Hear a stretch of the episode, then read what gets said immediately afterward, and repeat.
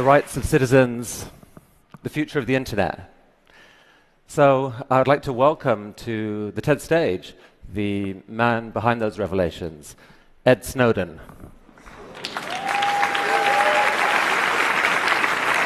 Ed is uh, in a remote location somewhere in Russia, uh, controlling this bot with, from his laptop. So he can see what the bot can see. Ed, welcome to the TED stage. What, what can you see, as a matter of fact? I can see everyone. This is amazing.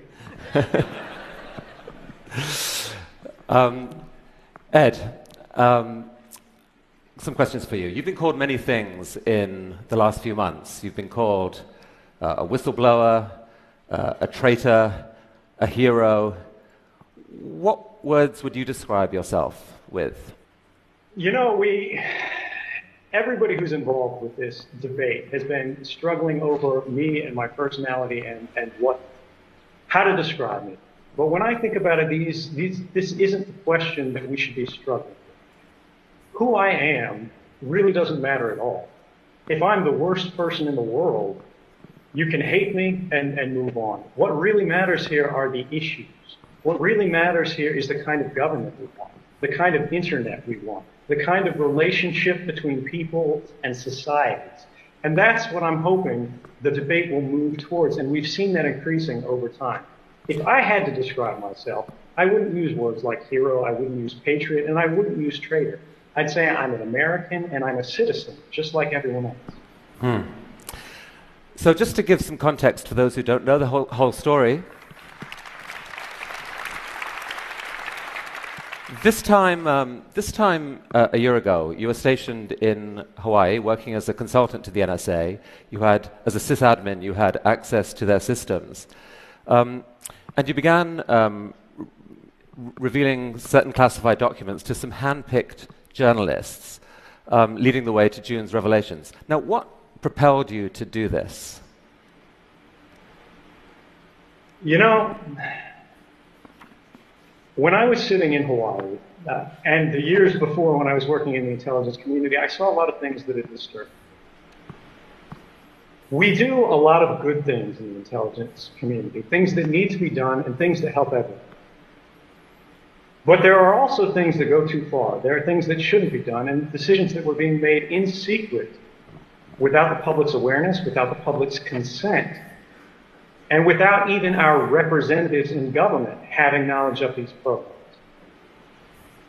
When I really came to struggle with these issues, I thought to myself, how can I do this in the most responsible way that maximizes the public benefit while minimizing the risks.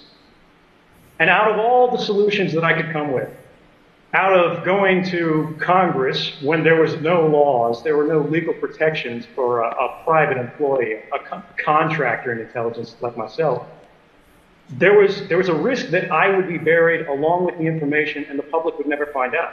But the First Amendment of the United States Constitution guarantees us a free press for a reason.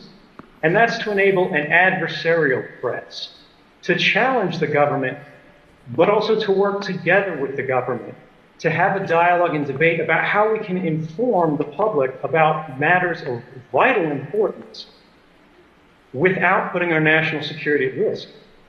And by working with journalists, by giving all of my information back to the American people, rather than trusting myself to make the decisions about publication, We've had a robust debate with a deep investment by the government that I think has resulted in a benefit for, for everyone. And the risks that have been, have been threatened, the risks that have been played up by the government have never materialized. We've never seen any evidence of even a single instance of specific harm. So let's, um, and let's because show... of that, I'm comfortable with the decisions that I make. So let's, let me show um, the audience a couple of examples of, of uh, what you revealed. If we can have a slide up. And Ed, um, I don't know whether you can see, if you, the slides are here. This is a slide of the PRISM program. And um, maybe you could tell the audience what, what that was that was revealed. The best way to understand PRISM, because there's been a little bit of controversy, is to first talk about what PRISM is. Much of the debate in the US has been about metadata. They've said it's just metadata, it's just metadata, and they're talking about a specific legal authority called Section 215 of the Patriot Act. That allows sort of uh, warrantless wiretapping, mass surveillance of the entire country's sort of phone records, things like that. Who you're talking to, when you're talking to them, uh, where you travel, these are all metadata events. PRISM is about content. It's a program through which the government could compel corporate America, it could sort of deputize corporate America to do its dirty work for the NSA. And even though some of these companies did resist, even though some of them, I believe Yahoo was one of them, challenged them in court, they all lost because it was never tried by an open court. They were only tried by a secret court. And something that we've seen, something about the PRISM program that's very concerning me is there's been a talking point in the US government where they've said 15 federal judges have reviewed these programs and found them to be lawful. But what they don't tell you is those are secret judges in a secret court based on secret interpretations of law that's considered 34,000 warrant requests over 33 years, and in 33 years only rejected 11 government requests. Hmm. These aren't the people that we want deciding what the role of corporate America in a free and open internet should be. Now, this, this slide that we're showing here shows the dates in which different technology companies, internet companies, are um, alleged to have, have joined the program and where data collection began from them. Now, they have denied collabora- collaborating with the NSA. How was that data collected by the NSA? Right. So the NSA's own slides refer to it as direct access. What that means to an actual NSA analyst, someone like me who is working as an intelligence analyst, uh, targeting, you know, uh, Chinese cyber actors, things like that in Hawaii, is the provenance of that data is directly from their servers. It doesn't mean that there's a you know group of company representatives sitting in a smoky room with the NSA, palling around and making backroom deals about how they're going to give this stuff away. Now, each company handles it different ways. Some are responsible, some are somewhat less responsible. But the bottom line is when we talk about how this information is, is given, uh, it's coming from the companies themselves. It's not stolen from the lines. But there's an important thing to remember here. Even though companies pushed back, even though companies uh, demanded, hey, let's do this through a warrant process. Let's do this, you know, where we actually have some sort of legal review some sort of basis for handing over these users' data. We saw stories in the Washington Post last year that weren't as well reported as the PRISM story that said the NSA broke in to the data center communications between Google to itself and Yahoo to itself. So even these companies that are cooperating in at least a compelled but hopefully lawful manner with the NSA, the NSA isn't satisfied with that. And because of that, we need our companies to work very hard to guarantee that they're going to represent the interests of the user and also advocate for the rights of the users. And I think over the last year, we've seen the companies that are named on the PRISM slides take great strides to do that, and I encourage them to continue. What more should they do? The, the biggest thing that an internet company in America can do today right now without consulting with lawyers to protect the rights of users worldwide is to enable uh, SSL or TLS, sort of encryption, web encryption on every page that you visit. The reason this matters is today, if you go to look at a copy of 1984 on Amazon.com, the NSA can see a record of that. The Russian intelligence service can see a record of that. The Chinese service can see a record of that. The French service, the German service, the services of Andorra, they can all see it because it's unencrypted. The world's library is Amazon.com. But not only do they not support encryption by default, you cannot choose to use encryption when browsing through books. This is something that we need to change, not just for Amazon. I don't mean to single them out, but they're a great example. All companies need to move to an encrypted browsing habit by default for all users who haven't taken any action or, or picked any special methods on their own. That'll increase the privacy and the rights that people enjoy worldwide. Hmm. Ed, come with me um, to this part of the stage. I want to show you the next slide here. This is a program called Boundless Informant. What is that? So I, have got to give credit to the NSA for, uh, for using appropriate names on this. This is one of my favorite NSA cryptonyms. Uh, Boundless Informant is a program that the NSA hid from Congress. The NSA was previously asked by Congress, was there any ability that they had to even give a rough ballpark estimate of the amount of American communications that were being intercepted? They said no. They said we don't track those stats and we can't track those stats. We can't tell you how many communications we're intercepting around the world because to tell you that would be to invade your privacy. Now, I, I, really appreciate that sentiment from them. But the reality when you look at this slide is not only do they have the capability, the capability already exists. It's already in place. The NSA has its own internal data format that tracks the both ends of a communication. And if it says this communication came from America, they can tell Congress how many of those communications they have today, right now. And what Boundless Informant tells us is more communications are being intercepted in Americans of, in America about Americans than there are in Russia about Russians. Hmm. I'm not sure that's what an intelligence agency should be aiming for. Um, Ed, there was a story broken in the Washington Post, again from your data. The headline says NSA broke privacy rules thousands of times per year. Tell us about that. We also heard in congressional testimony last year, it was, it was an amazing thing for someone like me who came from the NSA and who's, who's seen the actual internal documents, knows what's in them, uh, to see officials testifying under oath that there had been no abuses, that there had been no violations of the NSA's rules, when we knew this story was coming.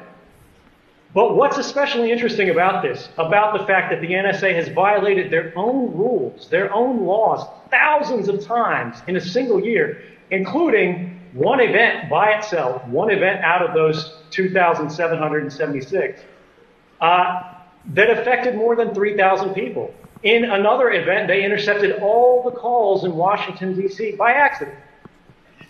What's amazing about this, this report that didn't get that much attention, is the fact that not only were there 2,776 abuses, the chairman of the Senate Intelligence Committee, Dianne Feinstein, had not seen this report until the Washington Post contacted her asking for comment on the report. Hmm. And she then requested a copy from the NSA and received it, but had never seen this before that. What does that say about the state of oversight in American intelligence when the chairman of the Senate Intelligence Committee has no idea that the, the rules are being broken thousands of times every year. Ed, one response to this whole debate is this it's why should we care about all this surveillance, honestly? I mean, look, if you've done nothing wrong, you've got nothing to worry about. What's wrong with that point of view? Well, so the first thing is you're, you're, you're giving up your rights. You're saying, hey, you know, I don't think I'm going to need them, so I, am just going to trust that, you know, let, let's get rid of them. It doesn't really matter. That, you know, these guys are going to do the right thing. Your rights matter because you never know when you're going to need them. Beyond that, it's a part of our cultural identity, not just in America, but in Western societies and in democratic societies around the world. People should be able to pick up the phone and to call their family. People should be able to send a text message to their loved ones. People should be able to buy a book online. They should be able to travel by train. They should be able to buy an airline ticket without wondering about how these events are going to look to an agent of the government, possibly not even your government, years in the future. How they're going to be misinterpreted and what they're going to think your intentions are. We have a right to privacy.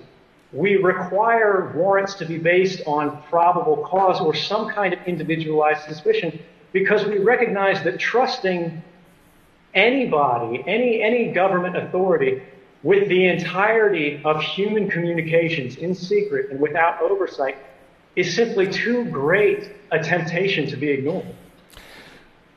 Some people are furious at what you've done. Uh, I heard a quote recently from uh, Dick Cheney, who said that um, Julian Assange was a flea bite. Uh, Edward Snowden is the lion that bit the head off the dog.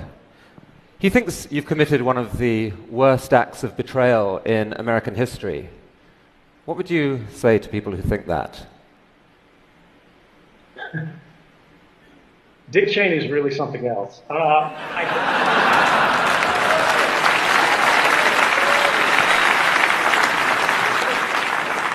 Thank you. Uh, I think it's amazing because at the time, Julian Assange was doing some of his greatest work. Uh, Dick Cheney was saying he was going to end governments worldwide.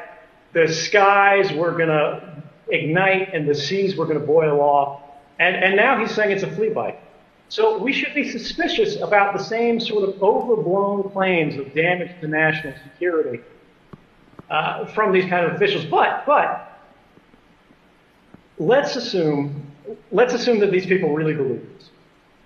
I, would argue that they have kind of a narrow, uh, a narrow conception of national security. The prerogatives of people like Dick Cheney do not keep the nation safe. The public interest is not always the same as the national interest. Going to war with people who are not our enemy in places that are not a threat doesn't make us safe. And that applies whether it's in Iraq or on the internet. The internet is not the enemy. Our economy is not the enemy. American businesses, Chinese businesses, and any, any other world, any other company out there is a part of our society. It's a part of our interconnected world. There are ties of fraternity that, that bond us together. And if we destroy these bonds by undermining the standards, the security, the, the, the manner of behavior that nations and citizens all around the world expect us to abide by. But um, you know, it's alleged that you, have stolen uh, 1.7 million documents. It seems only a few hundred of them have been shared with journalists so far. Are there more revelations to come? There are absolutely more revelations to come. I, I don't think there's any uh, any question that some of the most important uh, some of the most important reporting to be done is yet to come. Well, let me uh, c- come, come here because I want to ask you about this particular revelation. Come and uh, take a look at this. I mean, this is, this is a story which I think for a lot of the techies in this room is the single most shocking thing that they have heard in the last few months. It's about um, a, a program called Bull Run. Could you explain what that is? So Bull Run, and this is again where we've, we've got to thank uh, we got to thank the NSA for their uh, their candor. Uh, this is a program named after a Civil War battle. Uh, the British counterpart is called Edgehill, which is a UK Civil War battle. And the reason that I believe they're named this way is because they target our own infrastructure. They're programs through which the NSA intentionally misleads corporate partners. They tell corporate partners that these are safe standards. They say, hey, we need to work with you to secure, uh, secure your systems. But in reality, they're giving bad advice to these companies that makes them degrade the security of their services. They're building in back doors that not only the NSA can exploit, but anyone else who has time and money to research and find it can then use to let themselves into the world's communications. And this is really dangerous because if we lose a single standard. Uh, if we lose the trust of something like uh, SSL, which was specifically targeted by the Bull Run program, uh, we will live in a less safe world overall. We won't be able to access our banks, and we won't be able to access uh, uh, commerce without worrying about people monitoring those communications and subverting them for their own. And, and do those same decisions also potentially um, open America up to cyber attack from other sources? Absolutely. Uh, one of the problems, uh, one of sort of the, the, the, dangerous legacies that we've seen in the post 9 11 era is that the NSA has traditionally worn two hats. They've been in charge of offensive operations, that is hacking, but they've also been in charge of defensive operations. And traditionally, they've always prioritized defense over offense based on the principle that American secrets are simply worth more. If we hack a Chinese business and steal their secrets, if we hack a government office in Berlin and steal their secrets, that has less value to the American people than making sure that the Chinese can't get access to our secrets. So by reducing the security of our communications, they're not only putting the world at risk, they're putting America at risk in a fundamental way because intellectual property is the basis, the foundation of our economy. And if we put that at risk through weak security, we're going to be paying for it for years. But they've made a calculation that it was worth doing this as part of America's defense against terrorism. Surely that makes it a price worth paying. Well, when you look at the when you look at the results of these programs stopping terrorism, you'll see that that's unfounded. Uh, and you, you, don't have to take my word for it because uh, we've had the first open court, the first federal court that's reviewed this uh, outside of sort of the, the secrecy arrangement, called these programs Orwellian and likely unconstitutional. Uh, the Congress who has access to be briefed on these things and, and now has the uh, desire to be, has uh, produced bills to reform it. And two independent White House panels who reviewed all of the classified evidence said these programs have never stopped a single terrorist attack that was imminent in the United States. So is it really terrorism that we're stopping? Do these programs have any value at all? I say no, and all three branches of the American government say no as well. I mean, do you think there's a deeper motivation for them than the war against terrorism? I'm sorry, I couldn't hear you. Say again? Sorry, do you think there's a deeper motivation for them uh, other than the war against terrorism?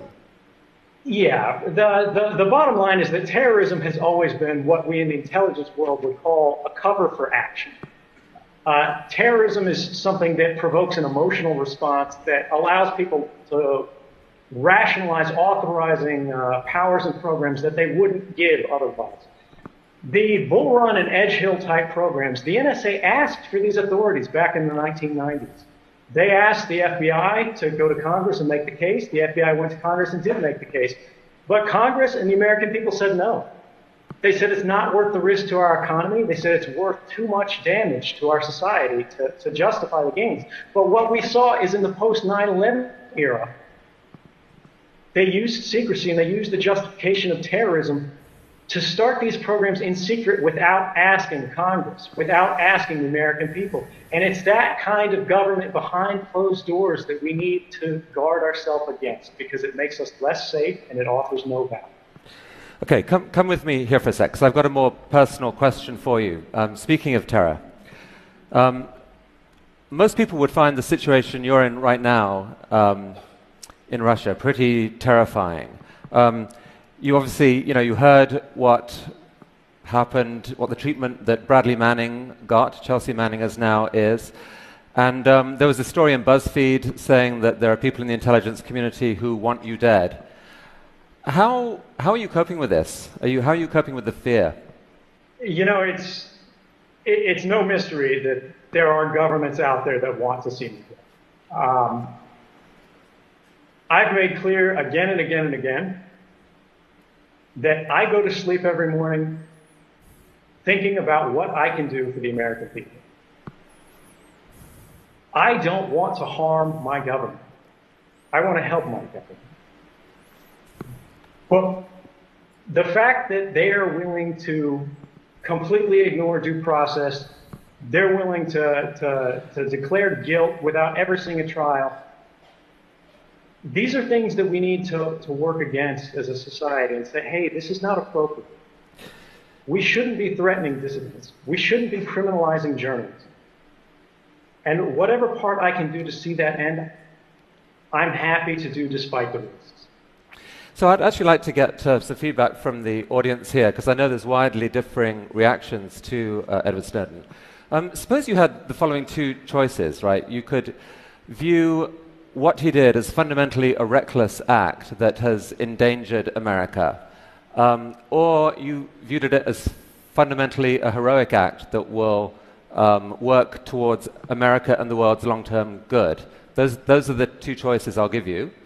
Um, I'm curious to see who's, who's willing to vote with the first of those, that this was a, a, a reckless act. There are some hands going up, some hands going up. It's, it's hard to put your hand up when uh, the man is standing right here, but I see them. I can um, see you. um, and uh, who, who goes with the second choice, the fundamentally heroic act? And, and, I think it's true to say that there are a lot of people who didn't show a hand, and I think, I think um, are, are, still thinking this through. Because it seems to me uh, that the debate around you doesn't split along traditional political lines. It's not left right, it's not really about pro government, libertarian, um, or not just that. Um, part of it is almost a generational issue. You're, you're part of a generation that grew up with the internet, and it seems as if you, you become offended at almost a visceral level when you see something done that you think will harm the internet. I mean, is, that, is there some truth to that? It is. You know, I, I, I think it's very true. This is not a left or right issue. You know, our basic freedoms, and when I say our, I don't just mean Americans, I mean people around the world. It's not a partisan issue. These are things that all people believe. And it's up to all of us to protect them. And to people who have seen and enjoyed a free and open internet, it's up to us to preserve that liberty for the next generation to enjoy. And if we don't change things, if we don't stand up to make the changes we need to do to keep the internet safe, not just for us, but for everyone, we're going to lose that. And that would be a tremendous loss, not just for us, but for the world.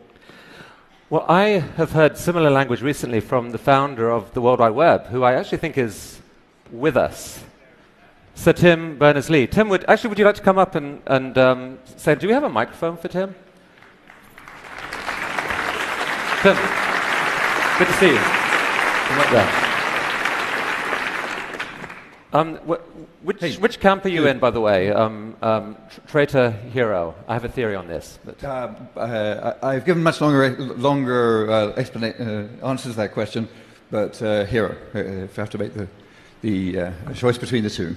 And um, Ed, you, I think you've read the proposal that Sir Tim's talked about, about a new Magna Carta to take back the internet. Is that something that makes sense? Absolutely. I mean, my generation, I grew up not just thinking about the internet, but I grew up in the internet. and although I never expected to, uh, to have the chance to defend it in such a, uh, such a direct and practical manner and to sort of embody it in this unusual, uh, almost avatar manner, I think there's something poetic about the fact that one of the sons of the internet has actually become close to the internet as a result of their political expression. And I believe that a Magna Carta for the internet is exactly what we need. We need to encode our values, not just in writing, but in the structure of the internet.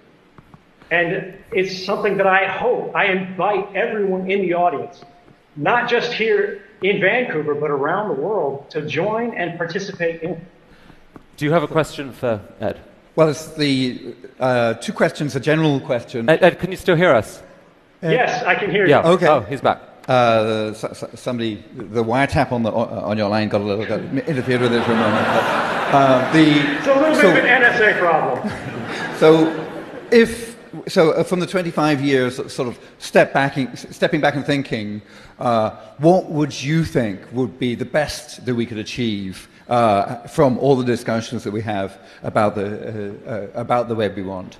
You know, I, when we think about in terms of how far we can go, I think that's a question that's really only limited by what we're willing to put into it. I think the internet that we've enjoyed in the past has been exactly what we as a, as a, not just a nation, but as a people around the world need. And by cooperating, by engaging not just the technical parts of society, but as you said, the users, the people around the world who contribute through the internet, through social media, who just check the weather, who rely on it every day as a part of their life to champion that. We'll get not just the internet we've had, but a better internet, a better now, something that we can use to build a future that'll be better not just than what we hoped for, but anything that we could have imagined. It's, um, it's 30 years ago that TED was founded, 1984.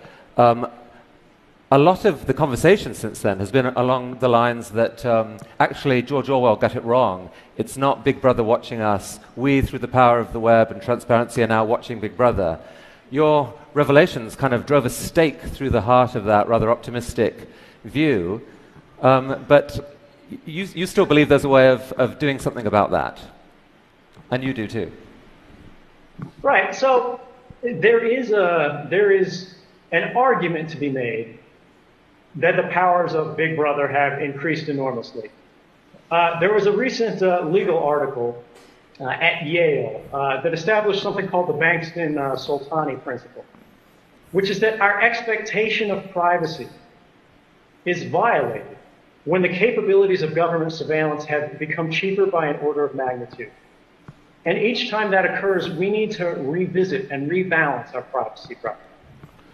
Now, that hasn't happened since uh, the government's uh, surveillance powers have increased by hmm. several magnitude, and that's why we're in the problem that we're in today. But there is still hope because the power of individuals have also been increased by technology. I am living proof that an individual can go head to head against the most powerful adversaries and the most powerful intelligence agencies around the world and win. So, and I think that's something that we need to take hope from and we need to build on to make it accessible not just to technical experts, but to ordinary citizens around the world. Journalism is not a crime. Communication is not a crime. and we should not be monitored in our everyday activities. I am not quite sure how you shake the hand of a, of a bot, but I imagine it's. Um, It'll imagine come. That'll come this, very is, soon. This is the hand right here. nice to meet you, and, and I, I, hope my beam looks as nice as my view of you guys does. thank you, right. thank you, Tim. Um,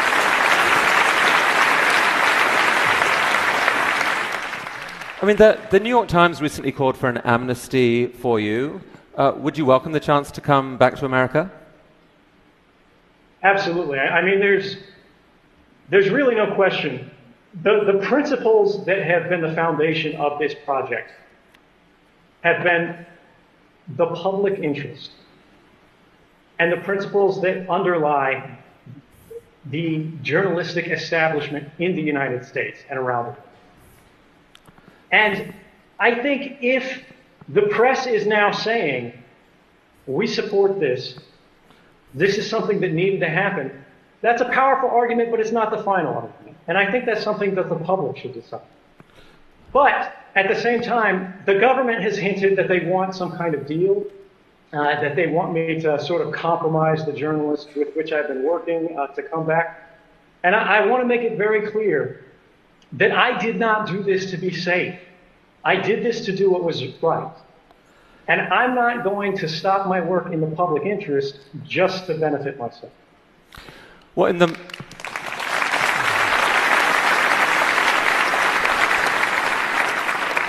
In the meantime, um, courtesy of the internet and this technology, um, you're here back in North America, not quite the US, Canada, um, uh, in this form. How, I'm curious, I mean, how does that feel? Canada is different than what I expected. It's a lot warmer.